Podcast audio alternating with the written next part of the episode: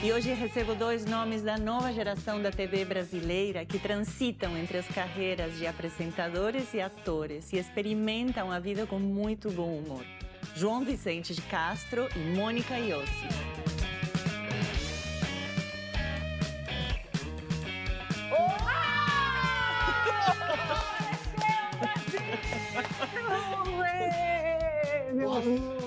A gente andou tanto. Difícil! Gente, tá suave. Mas foi um rolê maravilhoso. Foi muito difícil. Foi, Mas foi muito bonito, a casa tá maravilhosa. Que essa casa. A casa é demais, né, mano? Ai, Isso aqui é Alma de Cozinheira e cada programa tem um tema. Então o tema de hoje é experimentar muitas coisas. Vocês podem começar experimentando a entrada, Já pode? o drink também e água. Eu tô com uma fome. ele, ele tava passando mal ali, Uma de, de, tava dando pressão baixa. Não, não é eu ver. Sério? Ele tava, ele, Eu não almocei. Tem que misturar Eu misturo com, com isso. com isso de baixo para que não seja. Ok. Isso aqui é um pequeno tofu colhido na infância. Isso é uma ricota, mas poderia ser uma Tá ricota colhida na Hum. infância. Hum. É uma delícia. Não precisa fingir, Não tá? vou fingir. Ah, não precisa? Ah. É um abracinho. Sabe aquele convidado que não come, fa só fala? Eu não sou ele. Não? Nossa, eu tô com muita fome. Então Isso tem- tá uma delícia. Tá gostoso. Uhum. Tá. Vocês dois fizeram um monte de coisas. Na vida. Roteirista, sim, na vida profissional. Roteirista, ator, apresentador, apresentadora com humor, é, repórter, teatro, cinema, cabeça. Cinema merda. Fale por você. É, por mim que eu tô falando. Tô brincando, todos nós. Quem nunca? Todos nós. O que, que falta experimentar? É engraçado, né? Eu sempre tendo a dar uma resposta mais engraçadinha, assim, mas é- isso é uma coisa muito séria pra mim. Eu acho que eu venho buscando a mesma coisa há muito tempo e eu ainda não consegui experimentar da maneira que eu quero, que é trabalhar como atriz, mas um pouco longe ou totalmente fora do registro do humor, que é uma coisa que as pessoas me conhecem, que eu sou feliz, já fiz muito. Nunca entendi direito como é que eu fui parar nele mesmo, mas eu quero muito é, fazer esse trabalho nesse outro registro, assim. E é uma coisa que eu venho buscando já há alguns anos, não é fácil, porque eu quero experimentar isso de verdade, de maneira plena mesmo. assim. Isso é o quê? Interpretar uma personagem é, que realmente tenha um mergulho psicológico, sem ser é, parte de uma obra de comédia. Eu, eu sinto vontade de fazer isso. Mas dentro, cabeça, de chorar, dentro, é quer chorar. falar porque tá tiraram meu filho de mim. Fazer a Nazaré. ba- é, é, babar na cena, é isso que ela quer. Então é, é, é isso, é uma vontade desde muito jovem, assim. Então eu. Tá, come o meu. Eu, Não, come. eu tenho que entrevistar, já comi três. Come. Muito bom. Passa o prato aqui pra mim. A gente faz isso nos restaurantes, aí parece que eu comi. Aí. Nossa, vocês são as primeiras pessoas que comem tanto. É porque a gente é grande. É. A resposta dela cabe muito pra mim. No nosso meio, colocam a gente muito numa caixinha. Mas para responder uma coisa diferente da Mônica, porque realmente a resposta seria muito parecida, é, eu gostaria de viver uma vida é, baseado em coisas mais reais, como a terra, plantar coisa. Ah, então você já saiu do trabalho. Você Não, tá indo... isso pra mim eu queria que isso fosse assim, eu tô jogando pro campo da completo lúdico. Se, vo- mas eu, Se mas eu faria. É, eu, eu gostaria muito, por exemplo, de plantar o que eu, o que eu vou comer, ou de participar dessa, desse lado tão bonito da vida que a gente deixa de lado, que é a natureza, que é silêncio. João, a mulherada ia ficar louca de você com uma- com uma camisa assim, cortando uma lenha, imagina. É, na verdade, é. É- é- esse é o intuito, Não, esse é o intuito. Os dois falaram algo que eu queria perguntar, que era se em todos esses anos, quando a gente vai testando, começa, vai no teatro, você começou aulas de teatro muito jovem, você, eu pirei que você, come, você pediu emprego aos 13. É, como ator. Por que, que você queria ser ator aos 14 ou 15 anos? não? Porque eu acho que atuar é uma coisa, do ponto de vista artístico, narcísico, é, é, de todos os tipos de, de, de pontos de vista, eu acho que é uma, é, uma, é uma profissão muito sedutora. Eu nasci no meio de artistas e sempre vi é, ator, atriz, e eu achava aquilo uma loucura. Eu achava aquilo uma, meio uma mágica que eles faziam. Eu lembro que eu assistia Pluft no, no tablado. Eu assistia todos os fins de semana. Eu acho que eu me apaixonei mesmo vendo Capitães de Areia, com André Gonçalves. Uou! Sim, ele devia ter 18, eu devia ter, sei lá. Os caras meio se divertindo e, e uma história linda. Então comecei a querer ser ator. Só que aí quando eu cheguei para esse cara e falei, que é chama-se Gerald Thomas, é um grande diretor de teatro. Esse cara é só o É. Gerald Thomas. É, sou ele, sim. Eu falei, e ele muito bem disse que eu não podia ser ator da companhia dele, porque eu nunca tinha feito nada. Então ele me botou como assistente de direção, figurinista e como cenógrafo. Cenógrafo. Não é que eu ia lá, mas ele me botou ali na Outra equipe regra. de cenografia. Tudo. Mole o moleque do teatro. E aí eu fui ficando maluco, fui ficando louco, fiquei com aquilo. Aí comecei a morar com a companhia de teatro. com- Isso também nunca aconteceu no programa, acho muito bonito. Vai acontecer muita coisa que nunca aconteceu Eu- no programa. Hoje é dia de experimentar. A pergunta é, quando começa essa roda, Hum. assim, a roda aparece aqui, você vai lá, pede trabalho de ator, te volta de figurinista, quer Uhum. fazer teatro, faz teatro, aí faz a primeira peça. Aí começam a aparecer coisas. É a vida que te leva e você vai experimentando o que aparece, porque você faz uma coisa e aí aparece outra, e aí você vai para experimentar, e aí você fica curioso, e aí você vem outra. Ou, ou tem um plano e você meio que organizado vai traçando o que você quer fazer. Eu sempre quis, desde muito pequena, ser atriz. Eu lembro de assistir uma novela chamada Vale Tudo. Sim. E eh, eu devia ter. Eu tinha seis, sete anos, e a Renata Sorrá fazia uma personagem chamada Heleninha Reutemann. E eu, pequena, eu imitava a Renata Sorrá na minha casa. Todo mundo que sempre Meu quis. Deus. Eu, imitava, eu fazia uma criança. Imagina, você tem uma filha que imita ele. sempre soube que eu queria ser atriz. E eu tinha como referência grandes personagens dramáticos. Eu sempre busquei isso. Mas isso é interessante, porque até hoje estou buscando isso. E para chegar até aqui, eu fui experimentando uma série de outras coisas. Experimentar essas outras coisas que me fizeram muito feliz, sim, mas essas outras coisas também reafirmaram essa minha vontade lá a primeira de ainda fazer eh, esse tipo de personagem. Então, acho que é uma mistura um pouco. Por mais que você tenha uma visão, você tenha ali um objetivo claro, a vida ela vai te apresentar outras coisas e eu acho que é é muito burro você não aproveitar. Não aproveitar. Acho que assim, eu, tenho, eu sou uma, uma combinação de duas coisas. Um, muita curiosidade é, e um plano muito bem definido desde pequeno, junto com medo de ficar ferrado na vida e não ter para onde voltar. Mas o medo de não ter para onde voltar, que é o medo de perder, que é o medo de. Esse medo que todos nós temos, sempre me fez duvidar muito de se meu plano daria certo. Um salário é um negócio que me deixa louco. Entendeu? Eu não sou essas pessoas. Eu vejo meus amigos.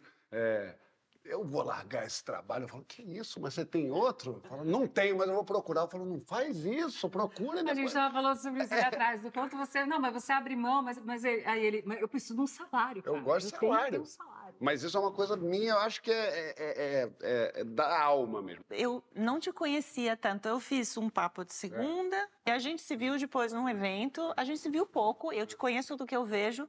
Não te sigo no Instagram, mas, agora sério. Se não tivesse isso aí, eu não tinha nem demitido. mas eu assisto e eu vejo. Mas você tem uma. Você é bonito, você é alto, você é jovem, você é bonito, você faz um monte de coisas, você é solto. Assim. Ele é solto. Ele é Quando eu soltinho. fui, eu vou contar uma coisa. Quando eu cheguei para gravar no Papo de Segunda, e tinha uma maquiadora, três pessoas de produção, era uma sala onde tinha um monte de gente. Aí eu chego, eu sento, começam a fazer a maquiagem, aí eu- chegou o Emicida, chegou o Porchat, todo mundo relativamente calmo, feliz, calmo. Aí, de repente, aparece uma pessoa gritando. e tira a roupa. Porque ele tinha que provar umas roupas. Então, ele tira a roupa. Mas você sabe que isso é um hábito dele, né? Porque quando eu conheci. Não, não ele sei, porque eu não conhecia tanto ele. Mas quando você vê uma pessoa que chega, que fala alto, que tira a roupa quando não te conhece, você cria, que é bonito, que é gato, aí você cria uma imagem, né? Só que quando você começa a estudar a personagem, que é o que eu fiz para entrevistar vocês, você pega e fala, não é possível. Não é possível. Não é possível. Sério? Que, gente, que você viu que não é possível. tua vida, a tua história. Que alguém que teve a falta da presença constante de Uhum. pai e mãe para cuidar, que foi o que aconteceu comigo, Claro. Aprende a se cuidar sozinho. Não tem outra, outra Não tem outra opção. E aí você me toca o coração e aí se derruba o Latin Lover e aí eu vejo uma outra pessoa. E tudo isso de tirar roupa. Não, não precisa Não, não, agora. não, mas tudo isso de tirar roupa, se você quiser, você, você junta. se- Não. não, não. Você junta com o personagem esse. Né? Por que, que você está fazendo quando você chega falando alto, que quando você abraça todo mundo, quando você tira a roupa? Você está chamando a Ah, atenção. são de todo mundo. Não, eu Porque sei, você eu quer sei. ser amado. Eu sei, eu sei, eu entendi. É, tô Porque você é a parecido. E cá, leite. Caranguejo! Caranguejo! Caranguejo. Tem mais, tem mais. Calma, É, ele vem bebeu cá, peraí. você viu? Ah, tem É, mais? Vocês Ai, estão nem com precisa. fome, eu acho que... Não, não. Mas o pessoal falou que era pra vir com fome. A gente tá tranquilo.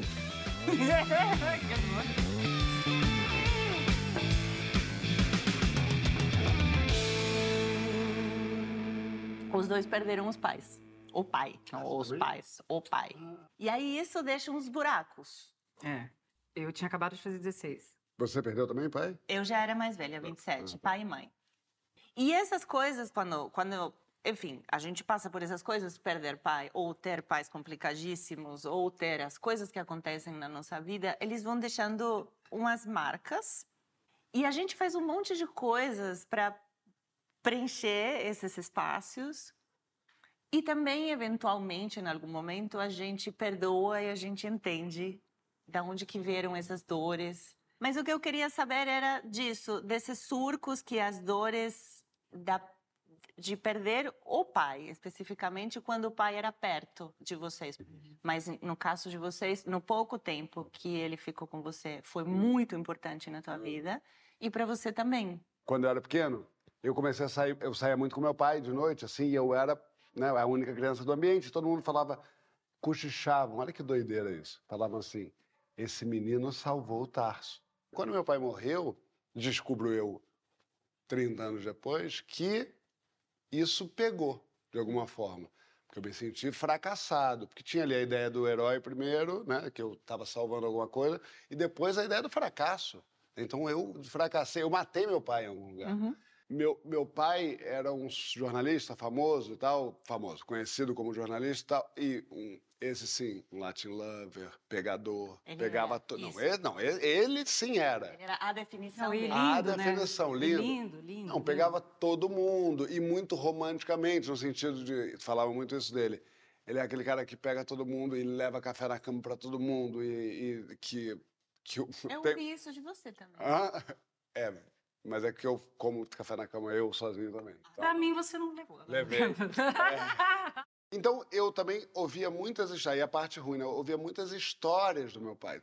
Agora, ninguém chega pro filho do cara e fala assim, seu pai às vezes tinha dias ruins. Não, só falam, e o dia que ele tá dando aí, o Sim. dia que ele. Cria no herói. Você cria um herói, mas imbatível. Uhum. E aí, para você criar a sua existência a partir disso, fica muito difícil. Muito. Por isso que eu fui para completamente outro lugar que o meu pai não foi. Então, acho que, assim, perder pai não tem lado bom. Mas se você usar o apoio da psicanálise, talvez você consiga construir as coisas. Com a morte do teu pai não foi assim. Não. Não, porque o meu pai, já que a gente. é- é- Isso é muito legal. É, eu raramente vou em programas que a gente pode trazer assuntos mais sérios, assim.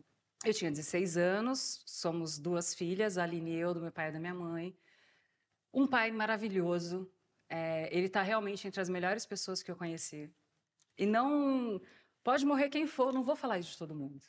É, é ele. Ele era um ser humano espetacular, completamente fora da curva, de uma bondade, de uma generosidade. Tem mil exemplos aqui de uma, de uma honestidade que não se vê. E ele era meu melhor amigo de verdade.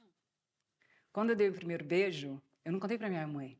Eu achei que minha mãe ia ficar brava. Eu contei para ele. É, a conversa de sexo, um pouco antes dele morrer, foi com ele. Então a gente era uma dupla ali. E aí, quando eu tinha 13 anos, eu falei para ele: é, pai, eu quero mudar para o Rio de Janeiro. Aí ele, por quê? Eu falei: eu preciso para o Rio de Janeiro, porque não dá para ser atriz em Ribeirão Preto. Se eu quiser ser atriz, eu tenho que ir para o Rio de Janeiro. E eu vi que tem escola lá, e eu posso fazer umas fotos, ir para Globo, não sei o quê. Aí ele falou: minha filha, calma, faz o vestibular, passa na faculdade, que aí papai vai lá, te ajuda, a gente dá um jeito. Três anos depois ele morreu, que foi quando eu tinha acabado de fazer 16 anos. E ele viu a tua peça? Ele não viu nenhuma peça minha. Para não falar que ele não viu nenhuma peça minha, ele viu as peças de criança na escola, que eram peças que eu nem tinha fala, mas viu. E ele sempre soube que eu queria ser atriz, sempre, sempre soube. O meu pai era eletricista, minha mãe dona de casa, e o meu pai, numa quarta-feira de cinzas, logo depois do carnaval, ele foi chamado para atender um pedido de emergência num estádio de futebol que tem em Ribeirão Preto, estádio da Santa Cruz. E ele morreu eletrocutado.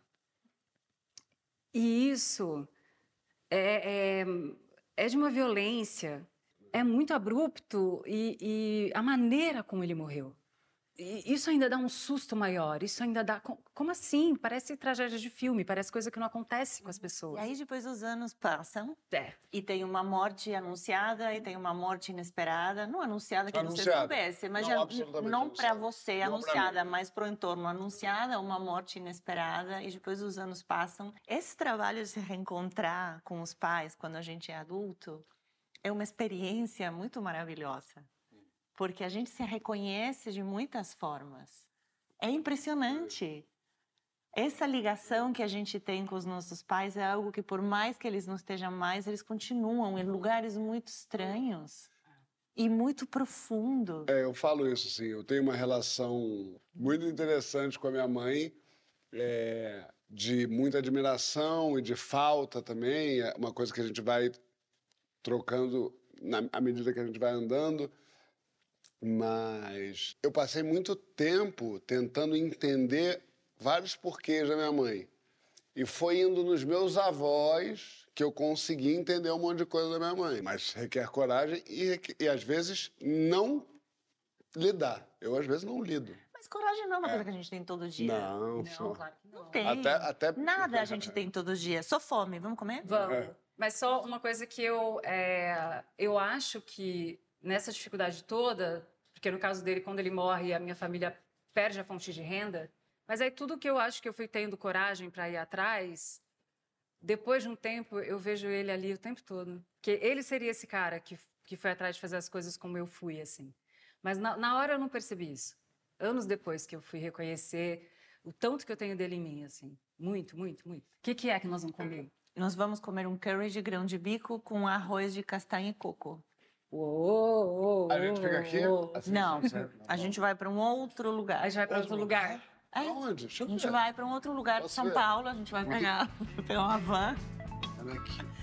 Isso é, Coco. é coco. O que você entendeu que eu falei? Não, você não, eu não nem- Arroz com coco e castanha. Isso aqui é o curry de grão de bico. São curry. Olha. Isso foi o que eu devo fazer com o Cristiano volta.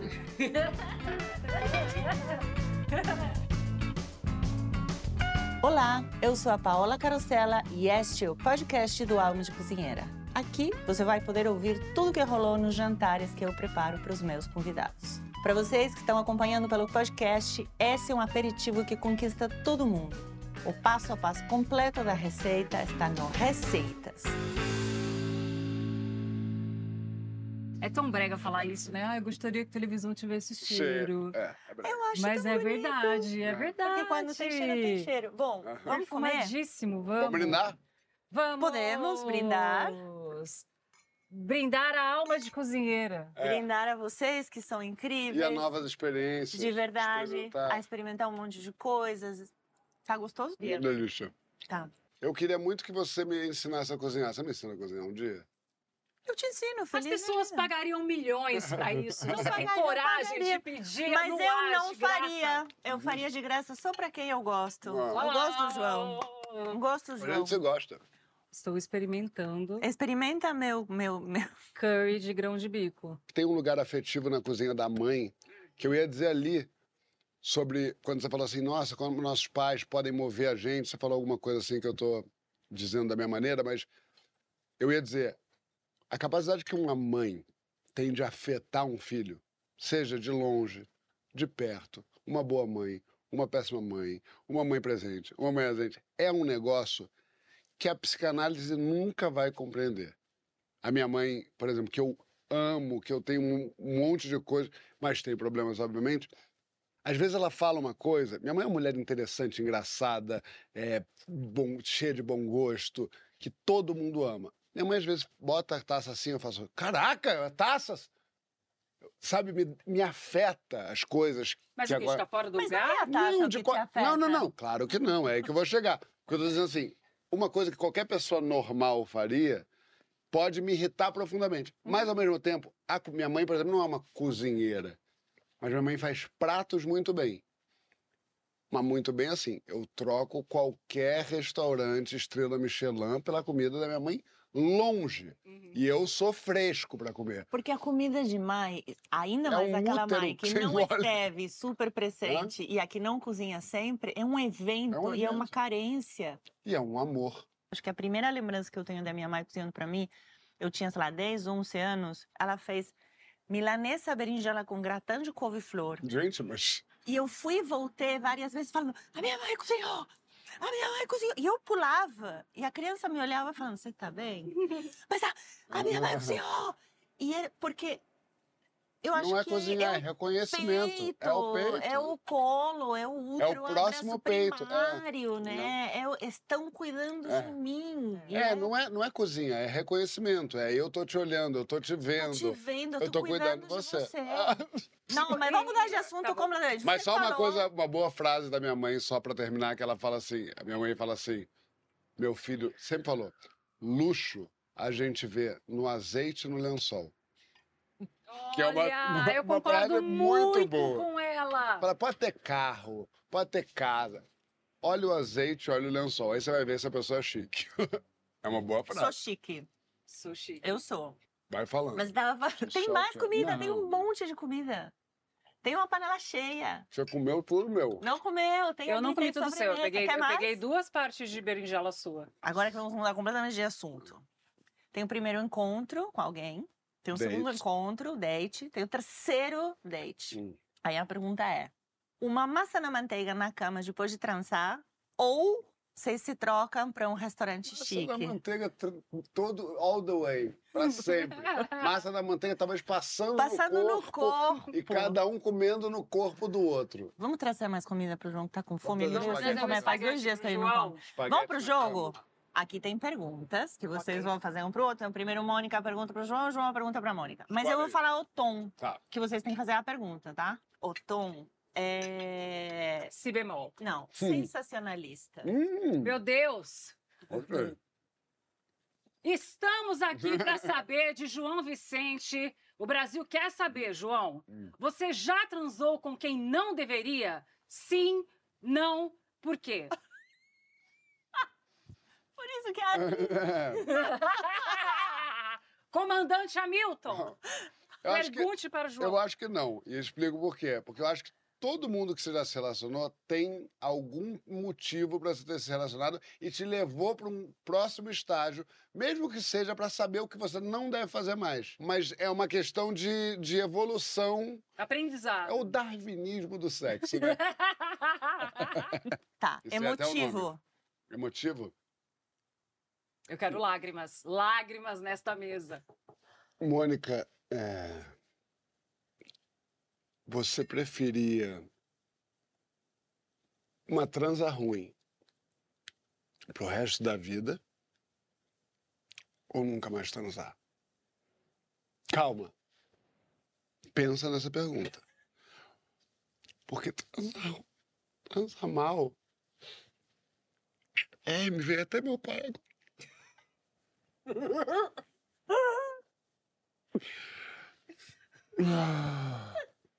Transar mal é muito ruim. Transar mal é muito ruim. Mas pelo menos trança. Mas transar ruim. Mas pe- não, mas calma. Essa pergunta é genial pelo seguinte, calma. Vamos lá, por que Vou, que ela vou é genial? explicar, porque como é ruim uma transa ruim? Pensa, Muito ruim. não é muito ruim? Lembra? Pensa naquele sexo ruim. Lembra? Lem- Lembra dele? Aquele sexo ruim. O de ontem. Lembra daquele sexo ruim? Isso. Porra, não, mas sério, aquele, aquele negócio que já não tá funcionando mais, aquele sexo por obrigação que todos nós fazemos um momento da vida. É muito ruim sexo ruim. É muito Uhum. ruim. Eu, entre isso e não transar, A minha resposta não vai ser muito exata, mas é o seguinte: É, eu, é uma coisa essencial na minha vida, né? Eu gosto muito. Realmente, eu sou muito Do feliz. sexo ruim? Não! Eu sou. Sexo bom, por favor. Meu por favor. marido faz um sexo ruim maravilhoso. A gente transa sem vontade nenhuma. Não, que precisa É um negócio que dura três minutos, é horroroso, dói. defender-. Meu marido só é meu marido porque é o contrário disso. É, comilão. continuemos. É, entre fazer o sexo ruim pro resto da vida e não fazer o sexo, é, depende se eu vou ter algum material para me ajudar na falta de uma pessoa. O que, que eu tô querendo dizer? Vibrador. Um vibrador. Se eu Ah, tiver. todos. Não, não, todos. eu não eu estou tiver- falando disso. tô falando- Claro, você- mão você vai ter pra sempre. Pra sempre. Então a pergunta é assim: você vai ter que fazer sexo ruim a vida inteira. É que o Ou não fazer sexo. De tá jeito entendendo? nenhum, nem comigo? Não, com você, isso não é sexo, isso é masturbação. Isso é sexo também. Masturbação. Ok. Só se tiver masturbação assistida é sexo, Eu nunca tive um, te- um sexo tenebroso. não? Não, porque eu acho também que o sexo, é, às vezes você pode ver uma pessoa muito legal que o sexo não é tão bom. Mas se for uma pessoa muito legal com potencial, Hum. depois que você que a coisa vai se desenvolvendo, porque eu não sei, para homem pode ser diferente, mas para mulher foram raras as vezes que a primeira vez foi boa. Vamos mudar de pergunta? Eu adoro esse aqui. Didático. Ah, esse aqui eu sei que ele vai responder, ele vai Mas, mentir. Mônica, tem que escolher alguma, tem cinco. Eu vou, eu vou só. escolher, tá, tá. Eu vou Tem escolher, é, é porque tá. essa daqui, escuta o que eu tô te falando. Hum. Ele vai mentir. Ele vai mentir. é Vamos tentar? Também. Vamos tentar, É ok. bom. Vamos lá. Qual é o tom? Didática. Didático. Didática, ok. João, Gosto João- da mão. João- mão já me ganhou. João Vicente. João Vicente. João Vicente. Hum, João Vicente, você entende o que que é uma pergunta? claro. Uma pergunta é quando uma pessoa te questiona uma coisa, você tem que pensar e responder, Perfeito. ok? Isso está entendido. Vamos lá. Romance, sabe do que se trata romance? Sei. Amor, troca entre duas pessoas. Sacanagem, sacanagem, sexo, fodelância, a coisa toda. Fodelância? Porque- Poder lançar. Não é se poder Aí lançar. eu falo fodelância. Vou voltar a ser didática. Tá bom, fodelância. Desculpa, interrompi, perdão. Então, já que você compreendeu o que é romance ou sacanagem, tem claro isso pra você? Perfeitamente. Ótimo. Romance ou sacanagem? O que você, João Vicente, como pessoa, gosta de falar ou ouvir, no sentido da audição, na hora do sexo, do coito, da fodelância? É. Eu, eu sabonetaria como você acabou de fazer. Sim. Disse, ah, se o sexo é bom. É. E aí eu poderia dizer que cada coisa tem o seu momento. É. Mas eu acho que cada um tem seu momento. Mas se eu tivesse que escolher um, eu acho que é sacanagem. Temos só mais uma pergunta. Parabéns, João. Realmente, de uma elegância. Não, de não uma- vamos de deixar de se falar. Vamos, não vamos perder esse É contato. só mais uma pergunta e só mais um tom. Ok. Eu vou escolher o tom, você escolhe a pergunta. Bom, ela, bom, ela só me deu uma. Não, tem três, eu acho. É... Ah, já me ganhou. Eu gosto. Eu gosto do tom inspirador. Mônica, a vida é feita de propostas e quando você vê um, você tem que agarrar. Quando a proposta passa como um cavalo na sua frente, saiba que nenhum outro cavalo como aquele vai passar na sua frente de novo. Você tem que pegar aquele? Tem que ou não tem que? Talvez que não! Por quê? Porque talvez passe outro melhor. Mas você acabou de falar que era só uma vez. Eu não falei isso, eu falei que pode ser que só uma vez. Mônica, me explique uma coisa. Ok. Propostas na vida são, são bacanas e são marcantes. Uhum. Qual é a proposta de fetiche mais engraçado que já te fizeram? Ah. Não responda agora! Mas aí você colocou o sensacionalismo junto. É o João Calma! Responda quando tudo estiver pronto para você responder. Responda de quando mim. você tiver todos os chakras. Eu quero falar de, de, de períneo, eu quero falar de tudo que tem dentro de você. Eu quero falar de salivação, eu quero falar de lactação, eu quero falar de tudo que tem dentro de você. Como é que fetiche? Fetiche é bom ou não é? Lactação foi puxado. Não, períneo com lactação foi mais Períneo puxado foi, ele tá falando de um parto normal. É. Eu não recebi muitas propostas de fetiche, muitas vezes eu aqui proponho. Qual? É, as que eu proponho eu vou deixar pra próxima. Não. É, eu acho que o que Mais estranho que uma tiver. das únicas que, que eu recebi que, que, que eu achei realmente muito, muito estranho, que eu sei que tem muita gente que gosta, mas não faz, enfim, no meu, meu perfil, foi o Golden Shower. Mas muita gente gosta, nunca ouvi Já me pediram também. Já? Acho Eu que tem uma deixei. coisa que a pessoa vai. Deixa eu Ah, eu deixo tudo. Peraí, vamos falar de Experimentar. Vamos Experimentar. Eu acho que no sexo você tem que realmente ser livre. Se tem lugar que a gente tem que experimentar e brincar na vida. Na medida que o outro gosta Na junto medida- e os dois exato. gostam juntos, pode tudo. Exato. Se os dois gostam ao mesmo Vai embora. Agora, eu não me não conseguia me ver naquela situação. Mas, é, desculpa, agora eu preciso perguntar. é, Queria fazer em você ou queria se receber? Queria receber. Ah, Queria é mais que. simpático. É. A gente falou sobre sexo, falamos sobre Perdas. perdas, falamos sobre golden shower, que é uma cozinheira é assim, e daqui a pouco a gente vai falar sobre bolo molhado de chocolate. E é isso, vamos pra sobremesa.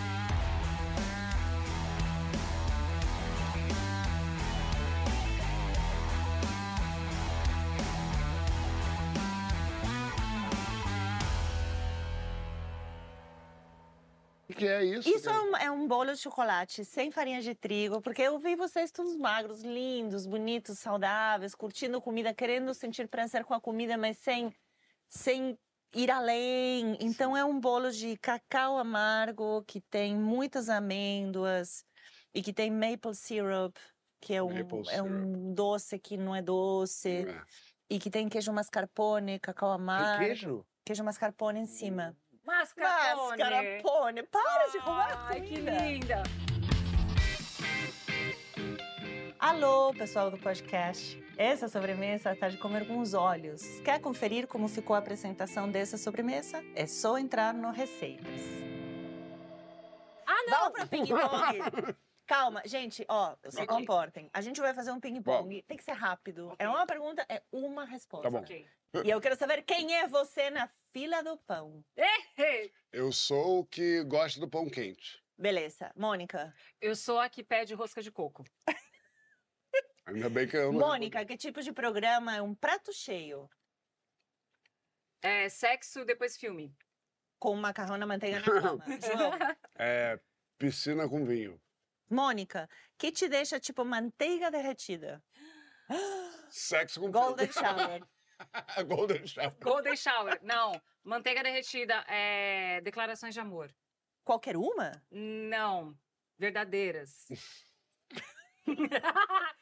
Vou falar de Prefiro verdade. verdadeiro. Vou falar de verdade. É, A minha primeira resposta que veio na cabeça Ih, foi Demorou. chupando mamilo. Mas eu achei que ser um Tá, pouco demais. João, que te deixa tipo manteiga derretida? Se comporta? Mascarpone no mamilo. Não. Sim? O que, que me deixa com manteiga derretida? Acho que afeto. Flores. Uma Flor. mulher que te manda flores. Te mandaram flores? Já me mandaram flores.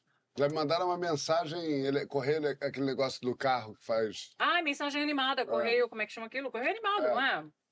Já me mandaram também. Hum. Qual o bolo que você levou e nunca esqueceu? Meu primeiro namorado, ele disse que. É... Tempo! É verdade, meu primeiro namorado. Meu primeiro Meu primeiro namorado falou que ia me pegar às 8 horas pra gente ver um jogo da Copa de 2002 e não apareceu até hoje. Como ele chamava? Rodrigo. Rodrigo? Resposta polêmica. O bolo que eu não esqueci da minha vida é, é uma história meio longa, então não vou contar, mas é de uma amiga dela. Eu era apaixonado por uma, uma amiga da Mônica, e aí ela. A gente estava numa. Não vai, não vai, aí eu falei pra ela assim: olha, cansei. Se você eu Se você quiser, você vai no dia tal, no lugar tal, que era meu aniversário por acaso, e aí a gente vai ficar junto, ou nada. Fui pro meu aniversário, passei a noite inteira assim, olhando pra porta, vendo se vai chegar. Não chegou. Três da manhã ela apareceu de pijama. Falei, pronto, vamos, vou casar. Nos abraçamos, não sei o que, não sei o que mais. A gente ficou junto, não sei o que. Quatro e meia, ela sumiu. Oi? Deixa eu ligar pra ela. Cara, que história Foi muito feio estranhíssima. isso, eu não Foi muito gostei feio. Não, ela, ligar pra ela, ela é um, é um boy lixo. Quando te contam uma fofoca, você consegue fazer boca de siri? Eu adoro isso porque eu imagino, ô, oh, siri. É, mas é exatamente isso. Boca de Olha é, é é fechada. É. É você. Não, é você, é você. Hum. Hum, Sim, tá no siri. consigo porque eu sou tão fofoqueiro que eu tenho medo da pessoa perder a confiança em mim e não me contar mais fofoca. Então não conto, não é porque eu não quero contar. Você não é fofoqueiro, você adora ouvir fofoca, É. é diferente. Não, eu, ado- eu adoraria contar. Eu só não conto porque eu sei que a pessoa vai perder a confiança em mim e não vai mais me E contar. aí você quer, você quer que as pessoas cheguem a você e falem, sou coisa pra te contar. Mônica, É, eu gosto da fofoca, eu tenho boca de siri comedida. E a minha boca de siri acaba no meu namorado. Meu namorado sabe de tudo. Se você me contar uma coisa, meu namorado vai saber. Ah. Eu acho que um casal que não troca fofocas perde muito. Não, outro casal que não troca fofoca não é casal. Não. Mas desse, posso comer um pedaço seu? Pega o dela. Pode. Ela não come. Ela não. Eu Ela não comeu sim, nada. como ela não comeu, não sim, bebeu. eu tô Ela não serve vinho. Ela. Eu quero vinho. que com a boca já.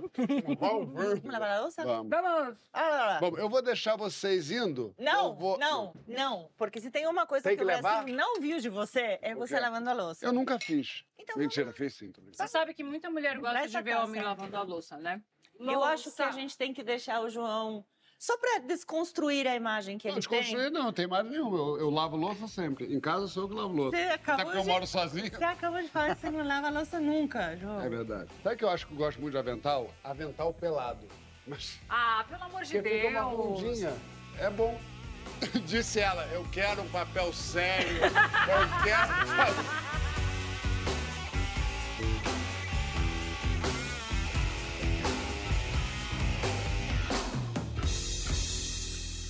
Quando vai comer o peixe na boca, meu pai me ensinou um truque que, Você ao vai- invés de você ficar puxando o ar, você sopra o ar. E aí você tira o calor da boca. Faz todo sentido. É, faz todo sentido. Vocês são um bafo. É, Faz um bafo. Qual é a relação de vocês com a comida? Porque eu sei que é, é intensa. Eu sei que vocês dois têm um monte de coisa. Eu sempre, eu nunca vou esquecer da palavra que você usou. Hum. Tem várias coisas. Essa experiência em Ah. papo de segunda foi muito intensa. Mas você falou pra mim, quando eu volto pra casa com fome, eu bato uma salada. Bato uma salada. E eu fiquei pensando, porque né, quem não tem a língua portuguesa de raiz, Aham. pega as palavras de um jeito meio Claro. literal. Tá faltando o quê? Sal? Não, pimenta. Eu gosto de pimenta em tudo. A gente não colocou porque a Mônica não gosta de comida muito Ai, a Mônica é difícil Não é que eu não gosto. Eu não é que eu não demais. gosto. Temos, temos fiz- a dedo de moça picadinha. Ah, isso me ajudaria demais. A dedo de moça picadinha que eu deixei separada, porque isso, isso aí tá faltando. Não. Mas eu gostei que você falou bater uma salada, porque como eu levo a língua portuguesa ainda, às vezes, no literal, eu imaginava uma salada no liquidificador. Mas tem um pouco, porque eu faço um. Um uma Coisa molhão. que não se faz, não, uma coisa que não se faz. Eu, fa... eu não sei cozinhar nada. Mentira. Tipo, eu olho. Mentira, porque a nossa diretora sabe. falou que você convidou ela para comer arroz de pato. Isso. Você comprei. encomendou. Ah, tá. Ele, ele encomendou. É, eu- a única coisa que eu sei fazer é pegar resto e fazer um mexidão que, pra mim, é a melhor coisa do mundo. Porém, Arroz, ovo. arroz, ovo. Adoro. Refo- Refogo cebola, alho, depois jogo um ovo pra fritar ali, faço o mexido, boto o arroz, aí boto uma carninha, aí boto isso aqui, aí vai virando um.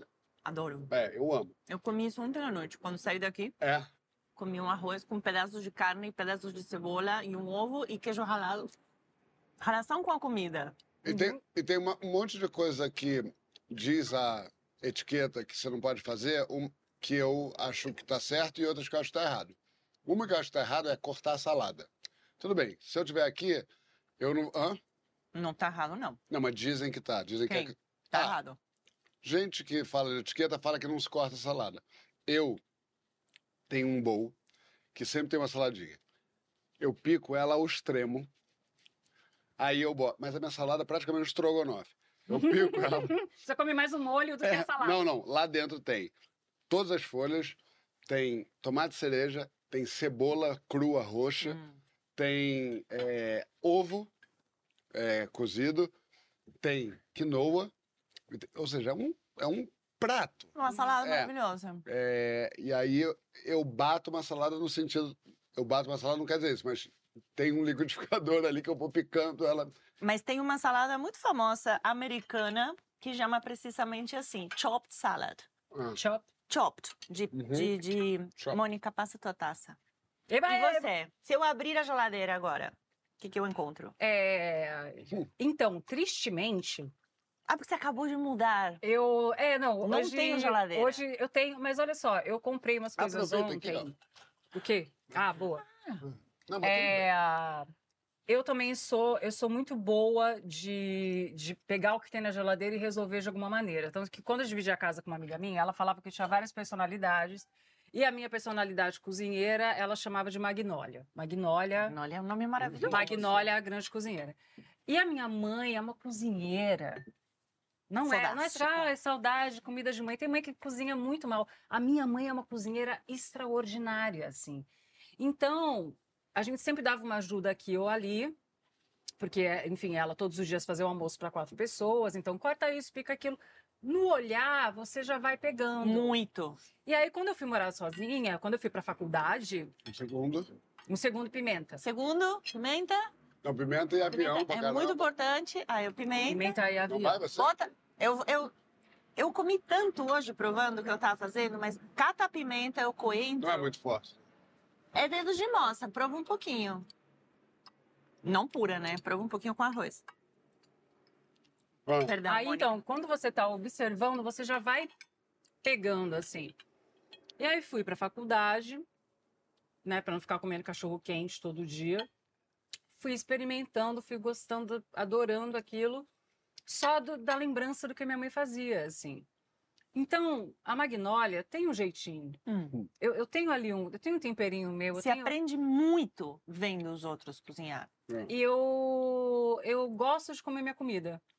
É? Mas eu tenho uma preguiça de cozinhar que é terrível. Se eu tivesse alguém para picar tudo para mim, Hum. deixar ali tudo picadinho, tudo feito, não ter que descascar tudo, não sei o quê, eu acho que eu cozinharia muito mais.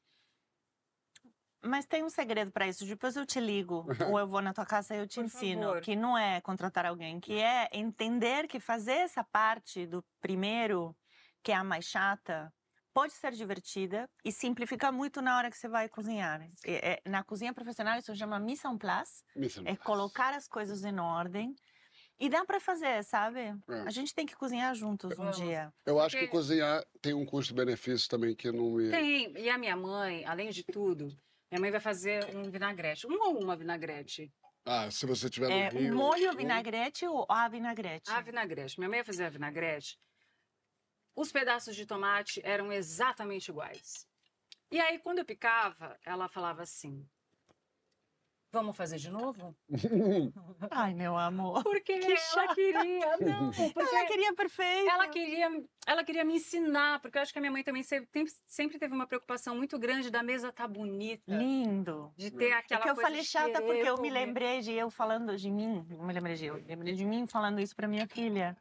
Não está bonito, Cubi. E aí eu falei, puta, que chata, eu preciso parar de fazer isso com ela. Não posso mais fazer isso. E aí eu fui. Agora, tem uma coisa que eu aprendi com vocês assistindo televisão. Eu pico uma cebola que você não acredita. Pico uma cebola que eu conquisto pessoas.